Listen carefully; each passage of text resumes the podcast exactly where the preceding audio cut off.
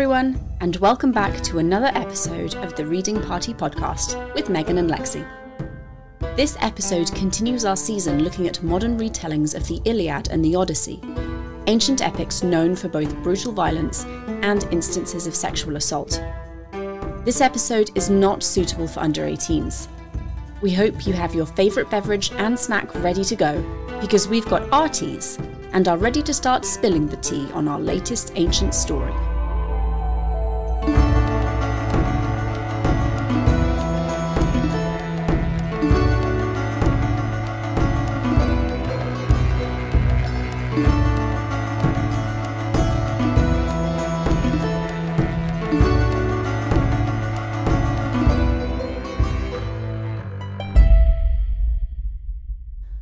Lexi, hi. Hi, it's been a hot second. It has, it has. We did like 8 million recordings in, I think, two weeks. And then you've been busy, and I've had, well, my whole family has had COVID. Uh, and then we're all mostly recovered. It's fine. Okay, that's good. Well, while you guys were dealing with COVID, I was dealing with nonstop travel for a straight month with no rest. So, no rest for the weary. So, I just got back from Turkey, from Istanbul, uh, like two days ago. So, you know, yeah. Exhausting, but wonderful. It was exhausting, but wonderful. But now I have to get into actual, really buckle down to thesis mode. Well, before before thesis, because this is we all know more important than your thesis.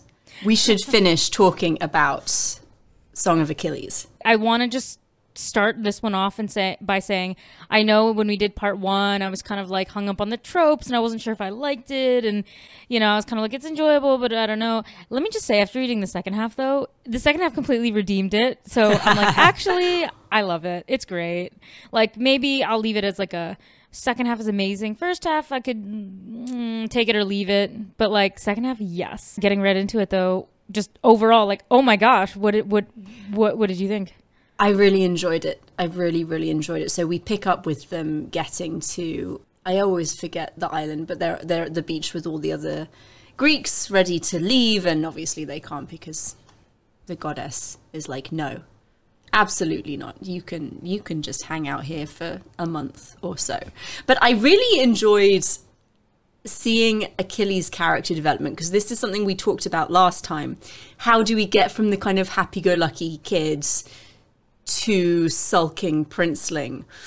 And you kind of start to see it actually, I think, as soon as we start the second half, because he's very much, I don't really care about this war. I'm just going to hang out on the beach with my best roommates, Patroclus, uh, nudge, nudge, wink, wink. And, you know, it's all cool. It's great. We're on a beach. It's lovely. And then we have the Iphigenia thing. And it was, it was interesting because this I feel like this adaptation plays it in a way that again is slightly different to everything else we've looked at, in that Achilles actually thinks he's getting married. He's part of the trick, but he doesn't realize it is a trick. So he's he's there, he's ready to get married, and it's all like he's obviously not super thrilled, but you know, you've got to do what you've got to do, and, and Patroclus is still going to be his, you know, best roommate bud, so that's all great. And then obviously Iphigenia is murdered horribly by her father. And I feel like that's kind of the start of Achilles. Do we want to say downward trajectory? Is that a fair assessment? Yeah, it's of kind of like a it's kind of like a spiral, right? Like like just because I, I I like spiral because it's like that just kind of implies that one thing kicks it off, but you don't like just go straight down. You just sort of start to kind of go down at an angle, but then one thing happens and then you go down more, more, more, and then Yeah. finally you find yourself at the bottom. So yeah, definitely I would say downward spiral. Also, yeah, I definitely want to just register that most of the time, not only is he like oblivious, but he's just not even told. So for, for from having him be like not even aware that anything was happening to okay, maybe I expected. Okay, may- maybe they would just sort of tell him to to go along with it, but tell him the real. I don't even know, but uh, I, you know, I've learned not to assume with adaptations. So I'm kind of like, I don't know. They could have just told him something, anything. Yeah, so it was weird. I mean, the the murder of an innocent child never gets any easier in any adaptation, right? I mean, they're all, but it's interesting. They're all done so differently that we have kind of a staple of Iphigenia murders to sort through now. Is that terrible? No, you're right. They're all They're all different, and they're all horrific. They're all horrific. I don't know. Like at this point, we have so many Iphigenia murders that I can start to compare like the actual scenes and the moments where I'm like, okay, well, I can start ranking them of like worst to not horrible. Worst to least worst. Yeah. Although there's, I suppose, no version of least worst when you're murdering a child. But sure, sure. I don't know. Is there anything that surprised you about the at least the first part of the second half? Yeah, I think how very unwilling Patroclus was to engage in the actual fighting. Because you kind of get a hint of that early on because he's he's more interested in the surgery side of things when they're uh, living on the mountain, and he's like gets in trouble for sneaking off from his warrior lessons, I guess. So, but I was still a little surprised. He just has absolutely zero interest in any of the fighting or any of the glory or any of like the hero stuff and it goes from him kind of just being expected to go to it, it's described as he went every day and then he went maybe a couple of times a week and then it was maybe once a month and then it was really just when Achilles asked him to go. The rest of the time he'd like hangs around the camp and spends time when Briseis arrives, spends time with Briseis and takes up being a doctor. And it was it was nice. It gave a, a nice contrast to Achilles as this like uber warrior to have Patroclus be like, actually no. I'm good. I'm just going to hang around and, and do things that don't involve killing other people. I really was surprised by the whole. I mean, I think maybe it makes sense because I'm influenced by well, one the original source material, but I mean, if I'm thinking about adaptations, I I think I have this image of the Patroclus from the Brad Pitt Troy because he's so eager, you know, he's like, I want to go and fight and you won't let me and I'm blah blah blah blah blah. So I think I just have this perception of him as like a young, eager guy. And the reason he couldn't go fight a lot was only because he was young and inexperienced, not because he genuinely hated war, like didn't want to go kill people.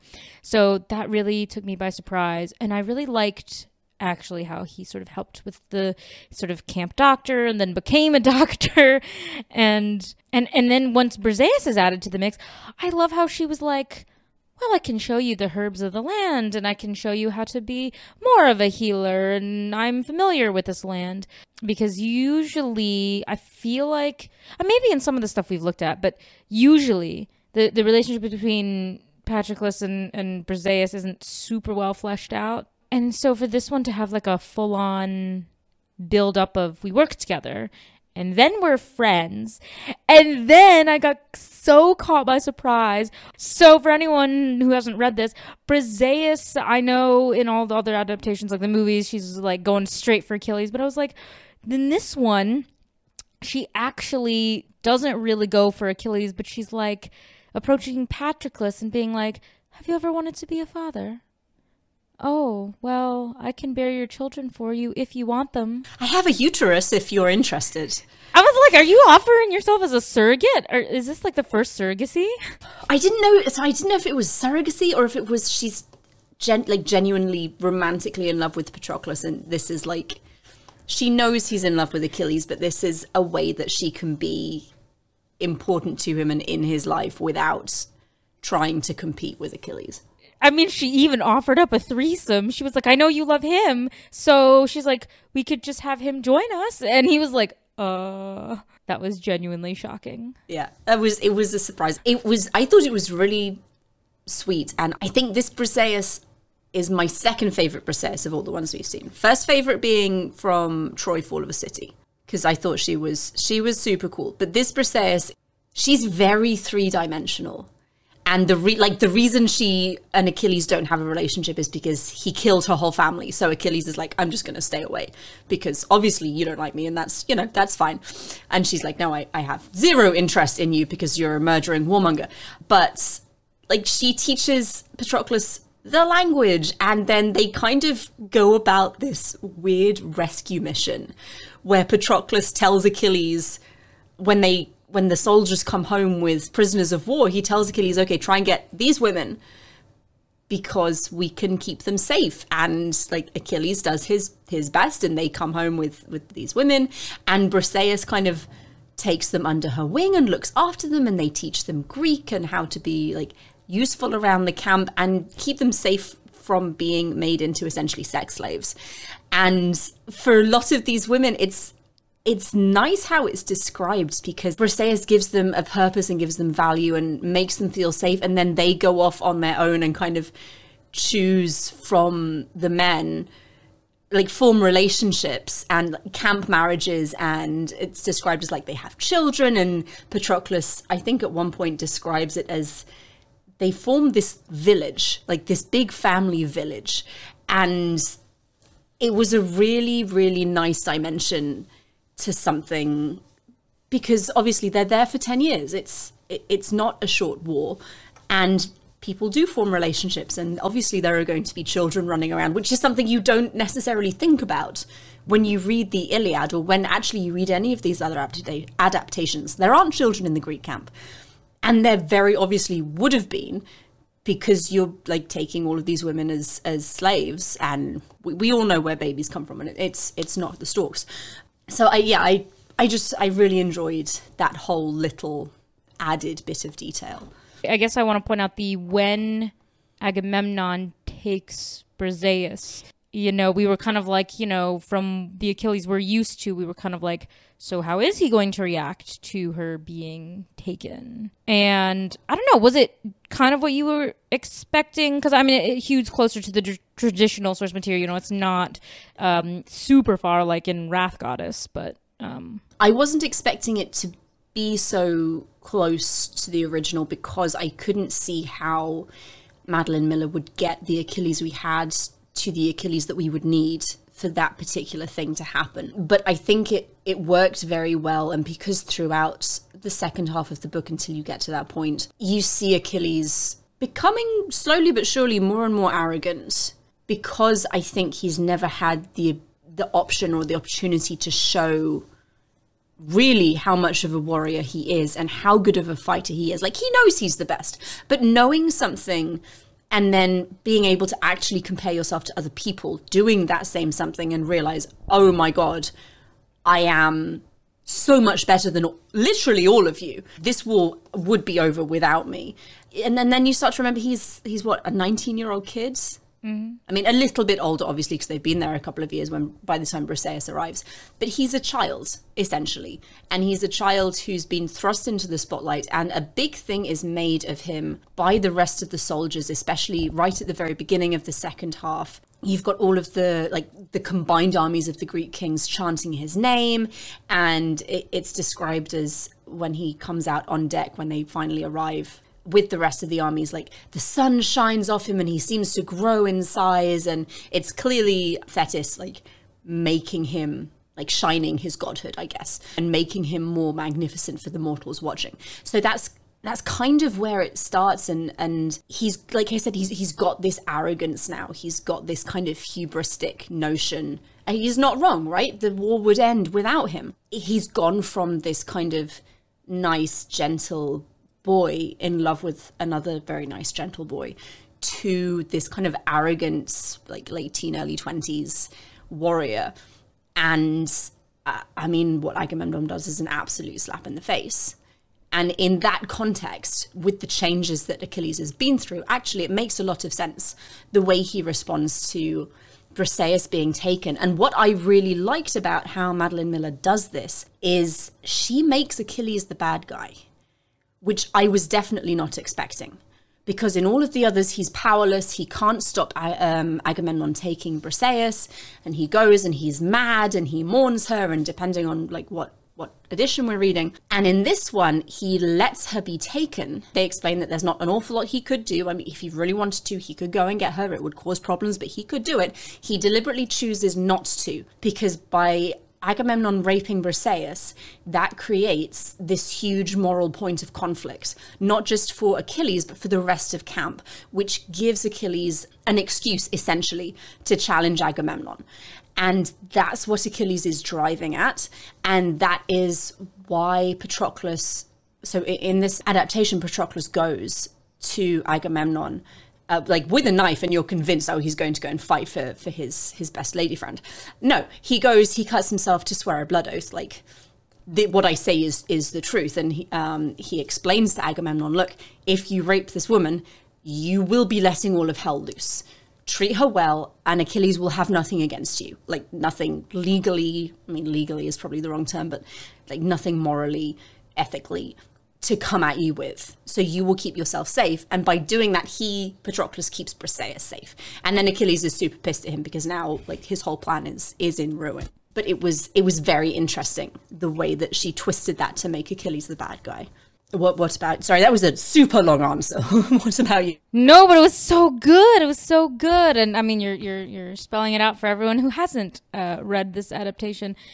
So I definitely want to say that it caught me by surprise because normally this again the idea of Patroclus is know how to stand by Achilles no matter what, blah blah blah. Mm-hmm. Kind of you know just broken record, but but then to have him go to Agamemnon and when you're thinking, so how does he you know how does this this this ha- this all happen? I mean, I really thought that uh, Patroclus was going to go like kill himself. Not even just swear a blood oath. The fact that mm. he was mm. like, I'm going to slash my wrist right here in front of you and, you know, let myself die. I was like, what? And then, of course, he doesn't. But that was shocking. Yeah. For sure. And then, yeah, the fact that he gives clues Agamemnon into this and he's like, aha, okay, you're willing to betray your best mm-hmm. roommate. Okay, I like this. No, that was definitely shocking. But definitely appreciated. So mm-hmm. I, I, was like, I mean, sucks to suck for Achilles and Patroclus, but hey, Briseis is safe. Yay! Yay! You know, no brutal rape in the ancient world. That was a sort of half victory. Yeah, it was interesting how I kind of enjoyed how she did the whole Patroclus would sort of sit there and get through the worst and sort of as things were getting bad for the Greeks. You know, I think she has that beautiful scene where she's describing the, the Greek ships being attacked and burned, and, and, and you have Patroclus making this very, very emotional plea where he's like, look man our ships are freaking burning. If they burn everything we're not only trapped here but we def we really won't go home. And he's like you know what if they come here? You're gonna let them come to the beach and burn the ships? And achilles gives him some flippant answer right? Where it's like well if they come and attack my ships okay i'll defend it so i can have a route home. But no no no i'm gonna let everyone else just be screwed. That was quite shocking. And i, I so to have and see him just sort of sit there on principle. Eh, that's the thing. It's principle. Yeah, he was just like pouting on principle, where it was like, no, no, I was disrespected. So even if I want to, I I can't fight. No, no, no. Mm-hmm. And I was like, oh my god. The, it honestly, it reminded me of people that I've encountered in life who will do something so annoying just based on principle, and I'm like, I understand, but you know what? This is like life or death. This is quite important. Can you just pout later? Maybe not do the you thing know, that you're doing. Exactly. So it definitely reminded me of like people I've met in life that do that. And so it made me pissed remembering those. So it made me more pissed at Achilles. And I was like, all right, man, all right. Although I was really curious to see how the beginning of the end would come for Patroclus, right? Because you know, in some adaptations, he steals Achilles' armor and just like runs out and tricks people. And in this one, I was so shocked to see that he had to like convince Achilles when he was like, okay, our ships are going to burn. What can we do? He's like, I cannot fight. And he's, it came off to me as borderline like a desperate sort of like, mm-hmm of course I don't it doesn't make me happy to see my friends being slaughtered and their ships being burned. So he's like this in this weird I, I don't like this. Don't get me wrong, I don't, but I can't fight. I won't fight. So maybe I was also influenced by the guy reading the audiobook because he, he wasn't like like he doesn't act really. It's it's all kind of it's a a soft voiced man who can't put too much emotion in it. So I don't know. The impression I got was it was a sort of desperate, like, I'm looking for an excuse, something, you got to give me something. I can't go. And so when Patroclus was like, well, if you lent me your armor, we could pretend. And at first, you know, he's and he's like, no, no, no. Why would I do no? And then he's like, yeah, no, no, but but it works. So he somehow convinces Achilles that just the, the specter of an Achilles like figure, even the armor would be terrifying enough. The rumor of his name. And he was like, I mean, you're you're not wrong. He's like, I am terrifying, obviously, is the best. so he's like, of course, they would be right to shake in their boots if they even hear of my name coming.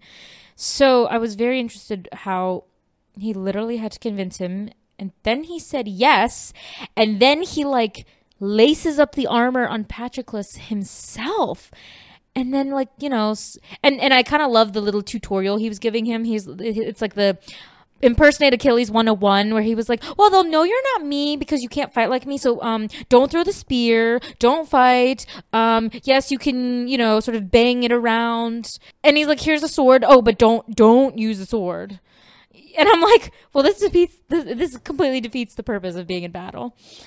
I really sorry i really liked two things about this whole section I feel like um, Madeline Miller really captured the desperation of the Greek camp very nicely because you have Patroclus walking through and all of these wounded soldiers are coming by and he remembers healing them previously and now they're wounded or they're dead or they're dying. And then it describes um, hector kind of climbing up onto one of the ships and throwing a flaming torch into it. You really get the feeling that this is if something doesn't happen, this is the end of the Greeks. And I don't think I've had that feeling in any previous of the adaptations we've looked at. It's been bad, but it's not been like, okay, this is it, guys, we are going to die. And I really also enjoyed because you've had this whole description of Patroclus as someone who A doesn't like fighting and B isn't very good at it. It really kind of plays into the desperation that he must feel, but also how outlandish this plan is. Like, there's no way he's going to be taken as Achilles. And then magically, somehow, he is. yeah, no, I definitely, definitely agree. Because to have the guy who doesn't want to go kill people literally be like, yes, dress me up and send me out, it was a bit of a shock. And then you're like, okay, I get it. And I guess, like, also to contrast it with, like, the Brad Pitt Troy, he just goes running out and, and, and pushing the Trojans back. And in this one, he's put in the chariot with Achilles' own chariot driver. And he was like, Yeah, just stay with him. He will drive you around. You'll just chase them back. And then, you know, he'll take care of you. So just honestly, it made me, because he was basically describing the use of the chariot like a like an ancient taxi basically yeah it made me flash back to my favorite professor in undergrad, wonder my, my wonderful art history professor, um, Dr. Sue Langdon, shout out to her. Um, she, when I remember, because I was sitting in class in my Greek art and architecture course, and we saw a chariot, and she basically asked everyone, okay, does anyone know the purpose of an ancient Greek chariot, like how they used it and really what it was for? And everyone was like, yeah, yeah, you charge into battle with it, you fight, blah, blah, blah. And she was like, no, it was an ancient Uber. You would take it from point A, it would drop you off to point B, you jump down, the chariot goes away, you fight, and then it comes and picks you up and takes you back. And so the fact that they're like Madeline Miller's describing the Uber like uses of this chariot when Achilles most accurate chariot depiction so far. Yes. So I thought of that. I was like, yes. Oh my god, she got it. I was like, please tell me this came from like an art history class or some some other history class. I'm like, this is so accurate.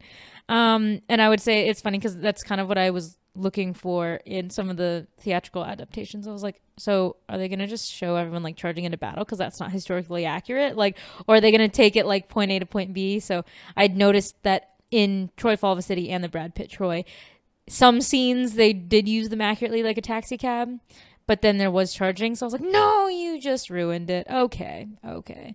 But uh, good job madeline miller for having the literary form of uh, accurate ancient ubers.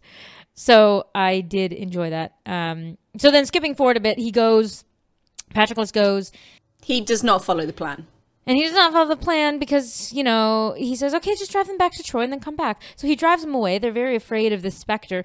But then he just gets, um, I don't know, what would you call it? Like, I, I don't know if it's he gets caught up in it or if there's some like divine intervention that isn't explicitly spelled out because he, like he goes into this battle frenzy it seems and like doesn't immediately give himself away. He manages to kill some people, and the chariot driver's like, dude, this is a bad idea.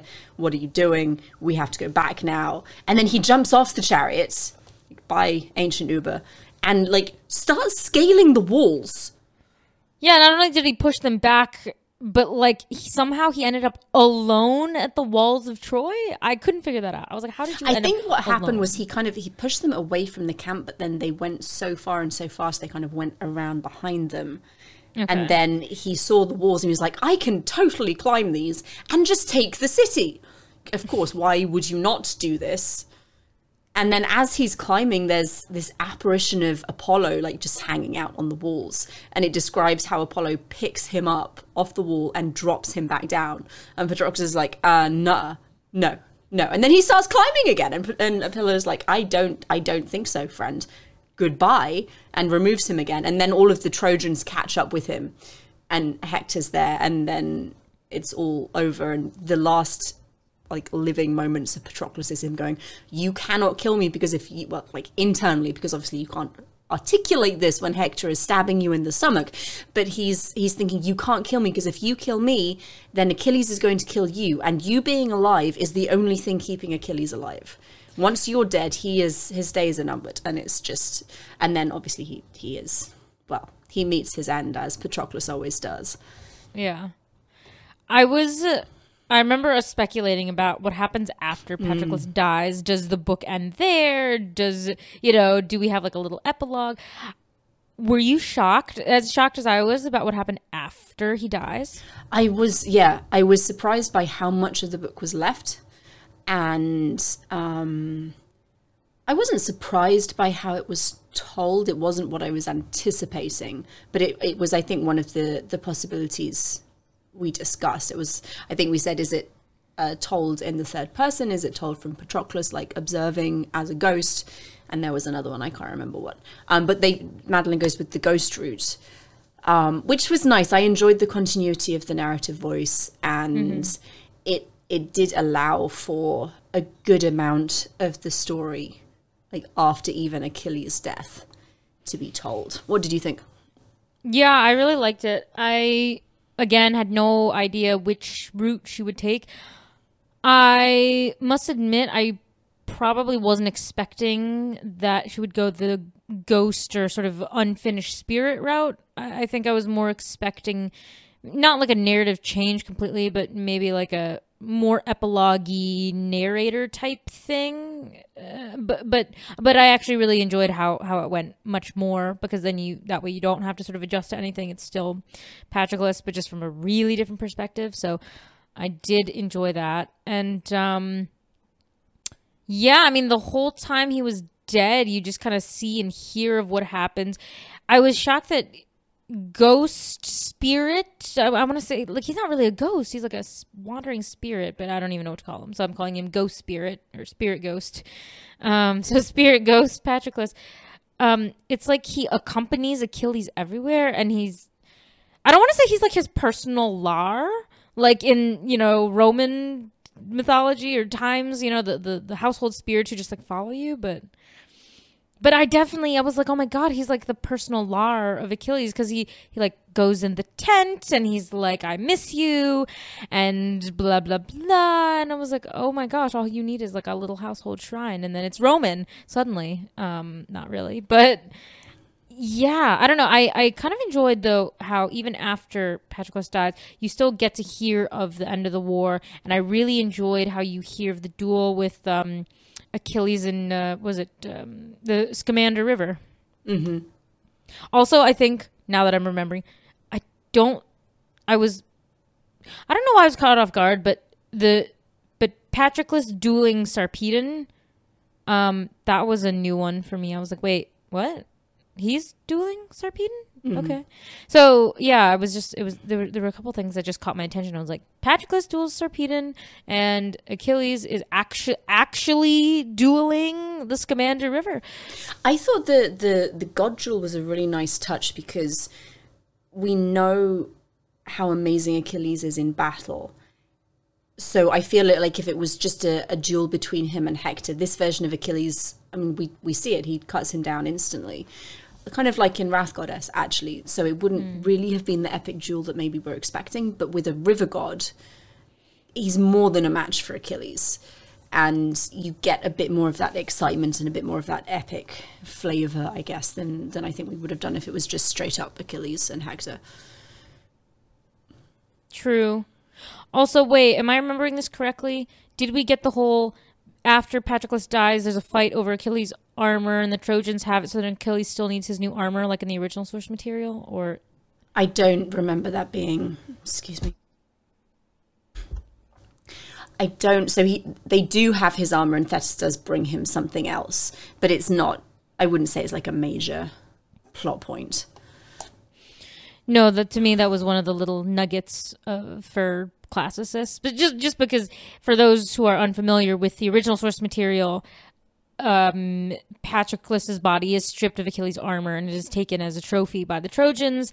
And then when Achilles needs to go and fight, he basically prays to his mother, who brings him new armor forged by the gods, essentially.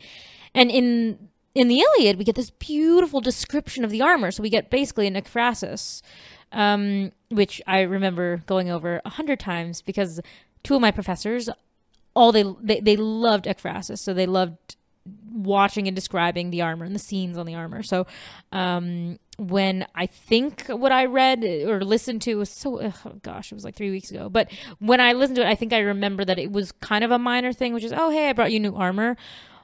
But to even include that i was like oh my god that's a nod toward us. Yeah, it was cool, and then it's you kind of during the the fight, extended fight with Hector, it's described as he's wearing Achilles' armor, and it doesn't fit him quite properly because he's um, I can't remember if he's I think he's a bit taller than Achilles, so like the greaves don't fit properly, and um, it was it was a nice touch. It wasn't the ekphrasis maybe that uh, the Iliad would would have us include, but it was it was a nice touch. Yeah. So I yeah. So again, with the duel with the Scamander River, he's more than a match. It seems like Achilles is tiring and actually going to lose because he was like, "I'm a god," and as much as you think you are, he's like, "You're not one yet." And he's so cocky and arrogant at this point that he's like, "No, I am, and I can beat you." So he does actually beat back the River Scamander and is allowed to continue, which I thought was a, a really cool touch. So yeah, again, the duel with Hector, not big and epic like in the Hollywood movies at all. Just kind of like kills him, and he's like, okay, well, you know, cool. Drags his body back. The the scene with Priam coming to beg Achilles for his son's body was a bit shorter than I was expecting. But I was kind of like, I mean, at the end of the day, it's not. It doesn't need to be a big thing because I was like, in the sort of film adaptations we've seen, because they put so much emphasis on the duel, I feel like if they're going to put that much emphasis on it, you need to have this big thing about Priam coming and begging for his epic warrior son who challenged Achilles so much and, you know, blah, blah, blah, and respect for. But if he's cut down almost instantly, then he's basically reduced to kind of any other soldier. And so it's not really worth spending time on this big plea for just another regular guy. So, from the perspective that this book takes, it made sense that that scene was pretty short. So I was like, okay, fine, fine. Um, so then when we get toward the end, though, when Achilles dies, Well, he's. I feel like he's been spending since Patroclus has been killed. It. He's been spending the whole time just waiting for someone to kill him. Like every jewel he has is kind of he's hoping this is going to be the one that ends him. Which was again a, a different take, I think, to some of the other adaptations we've read, and I think it, obviously a direct result of the relationship that you see develop in the first half of the book between uh, Achilles and Patroclus. Like you know, once one is down, the other one isn't going to want to stay around for much longer. So the end, Achilles' end, he's like described as almost skulking around the battlefield like this old, tired lion. He's still deadly as hell, but he's just he's done. He is so tired. And it was it, it was a really poetic description. I liked it. Mm-hmm. So I want to get into because there was still. I thought maybe then it would kind of end with Achilles' death. There's still a bit more after Achilles' death that I was not expecting. How much did you hate Neoptolemus? Oh my god, I was like, you fucking little prick. I could just He was the worst character in the whole thing, easily, and I am very glad he only turned up at the very end. but it's it was hard because I was also balancing like the version of him that we got through Andromache's eyes in ships in a thousand ships. Because in that one, like you know, he's Achilles' son. He does this, that, and the other thing. He takes her pri- like he he does your classic Greek victor thing. But at the same time, the way that Natalie portrayed it, he wasn't awful. Like she didn't love him when she had to remarry, but then you know from that description, you know he gave her a son, and then she actually sort of tolerated him because then they would talk and do this, and then even after he died in that one, you know he allowed her to blah blah blah. So seeing Neoptolemus described in that way and then seeing him here, I was like, "Oh my god, what? What did someone?" and I was like, "No wonder Natalie had to, um, like redo, re, like rehabilitate you because if if this was all we got, this would be absolutely horrifying." And Oh, he's a monster. He's an absolute monster, and you, it's, it's fascinating.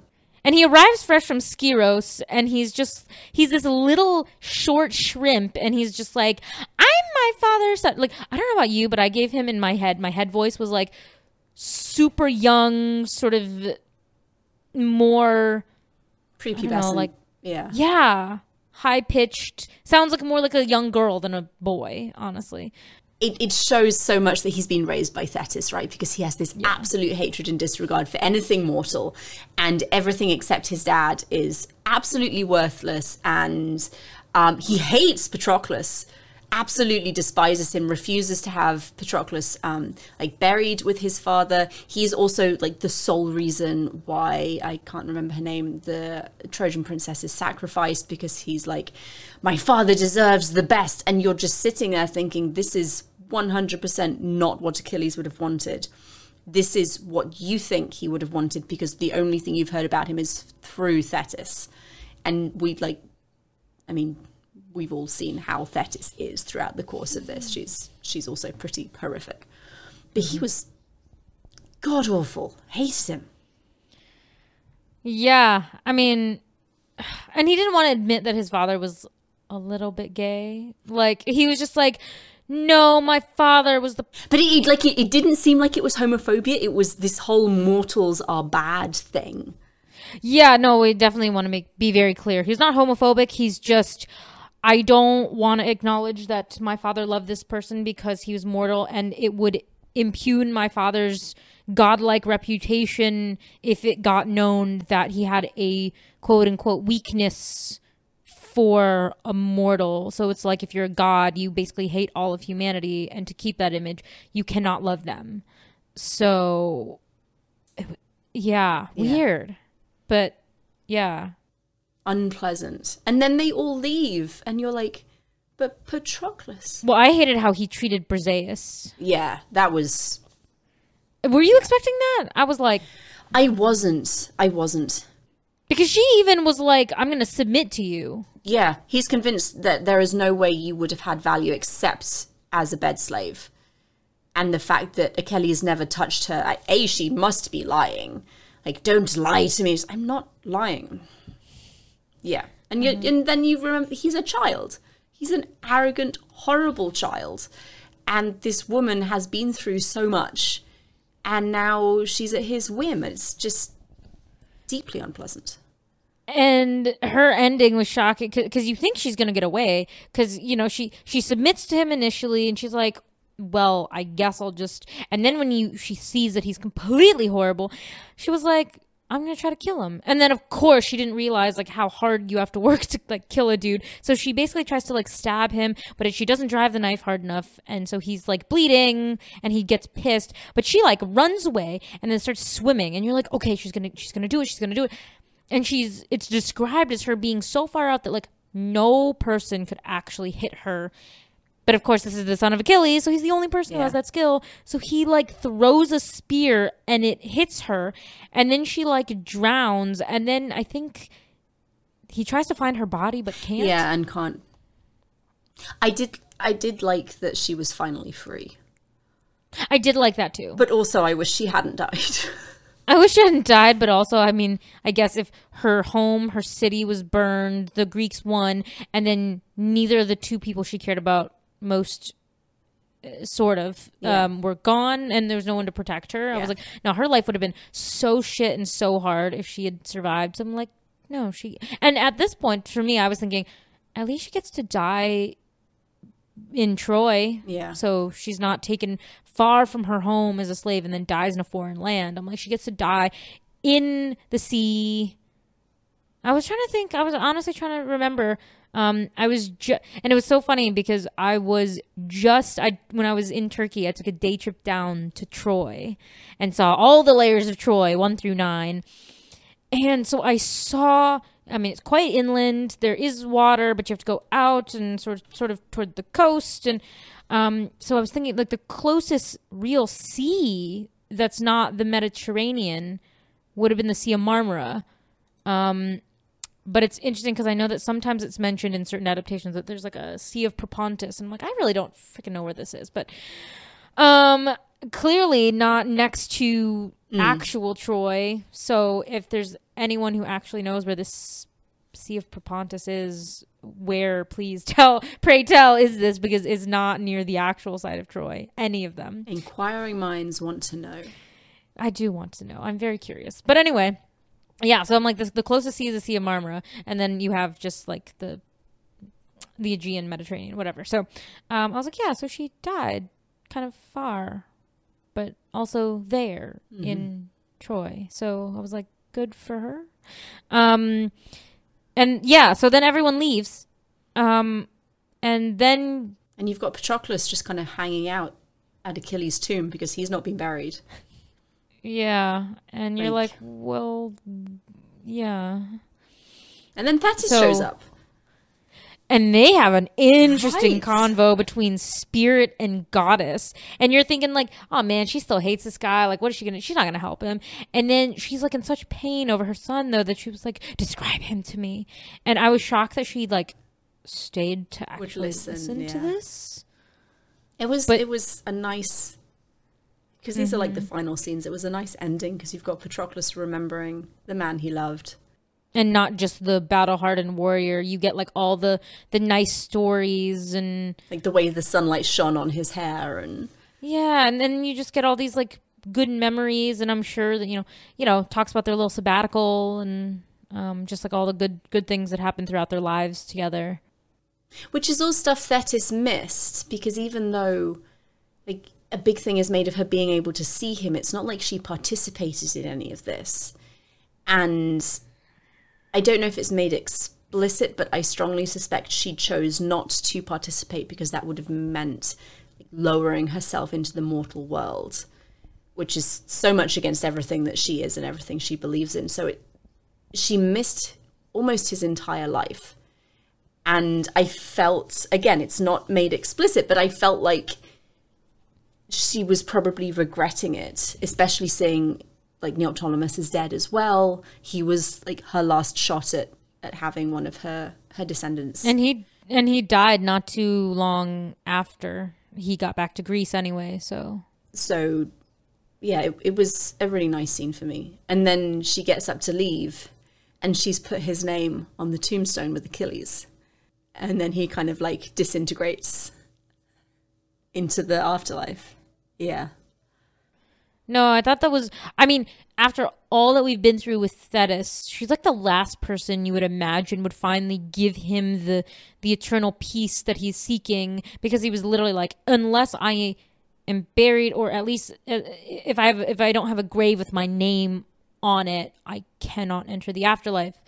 And sort of he talks about, you know, this this idea that being without Achilles for eternity is unbearable. And he's like, please, please, please. I mean, and I felt so bad because before all the Greeks left, he was like begging, he begged Odysseus and he was like, Odysseus, can you talk to Neoptolemus? And Odysseus tried, yeah. Oh, he really did. And he was like, you know, we should bury everyone. Your father would have wanted this. He said he was his closest companion. And he's just, and Neoptolemus, of course, is just like not having it. He's like, no, no, no, no, no, no, no. Of course not. Um, but I just felt so bad. I mean, it was literally like begging everyone until the Greeks left, and this this sense of overwhelming despair when they leave. And he's like, "Well, I guess I'm never going to the underworld." So I guess yeah, when the Greeks left, I expected no, he was just going to be stuck forever. And then when Thetis came, I was still thinking up to that point, oh, she's just coming to have like a last laugh with him, and I was expecting more gloating from her. yeah.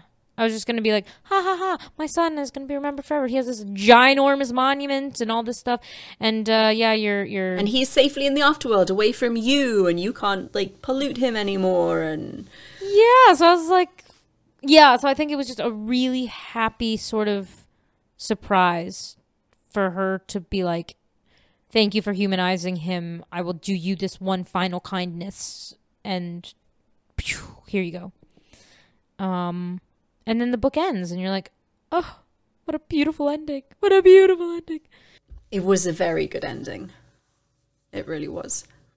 yeah i just i like how well that's two adaptations now where i like how you feel a sense of closure at the end right so the last thing we did was ships mm-hmm. and it ends with andromache not being like 100% happy but she's redeemed and so you kind of just know that like she's married to a trojan prince she's kind of a princess again she's safe and you get Like she's safe, and she has her status, and she has kind of family, and Yeah, so it ends with like that, and then to have this, the very next thing we do also sort of end with like, it's again not like super happy, but like, you know, things aren't just terrible because, hey, he will get to join Achilles in the underworld now.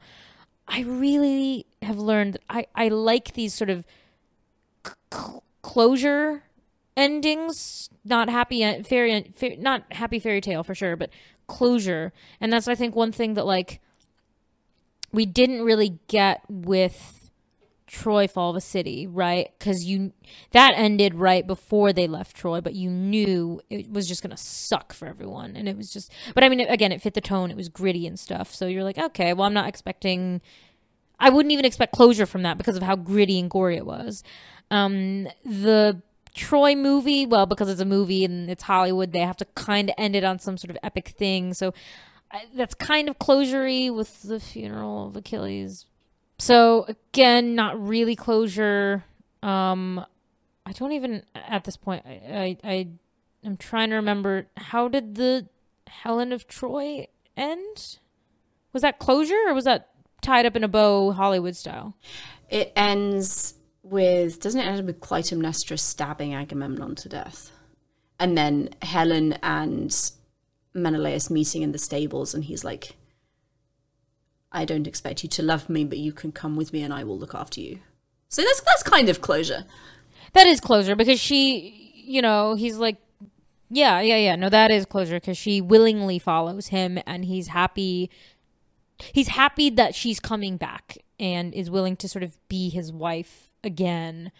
And I did, now I remember I did like that a lot better because that was also so different from the last thing that you have Menelaus say to Helen in Helen of Troy was the, you don't have to love me. I'd be I'd take care of you if you came. So she goes versus the one in Fall of the City where he's where she's like, You can have my body in your bed, but my heart will remain in Troy. And he's like, Great, that's all I need you for. You know, and I'm like, Okay, well that's not closure, that's just fucking horrible. Um, so yeah, yeah, yeah, no. That's just trauma. Exactly. PTSD. So I I guess I, I definitely learned that I like closure. I don't need fairy tale. I don't need tie up in a bow, have everything be hunky dory. I just need some sort of finality where it's not where you know at least it's not gonna be like horrid. Um Yeah, I don't know. So I guess overall I can say I definitely enjoyed it, especially the second half. Um, would recommend, would read again. Would recommend the audiobook because it it is read by this man with this incredible like soothing dulcet voice. It's it's super calming although you might actually fall asleep. I did like three times. Um but but it's it's quite wonderful. Make sure you have a coffee when you read it. really you do want to or or i mean you probably wouldn't fall asleep if you're just like doing stuff. I mean i made the mistake of i was like lying in bed in a dark room at night and I was like, I'll just listen to this as a bedtime story. And of course, I'm in an environment where I'm like, I'm going to fall asleep. So maybe just don't lie in bed if you're semi tired because you will fall asleep. As long as you're like sitting up on a couch or walking or doing things, you'll, you'll be fine. Um, I don't know. Yeah. Any ending thoughts about the book? I think just that just that I really enjoyed it and I am surprised honestly that with this far into the season we have what two maybe three things left to cover. Mm-hmm. and somehow things are still new. People are still finding new ways to explain things new ways to describe things new little plot, plot twists on a story that is so very old and so very well known and it, it could it could right it could feel very overdone. I was a little worried going into this that i would just be sick of the iliad by the time we finished.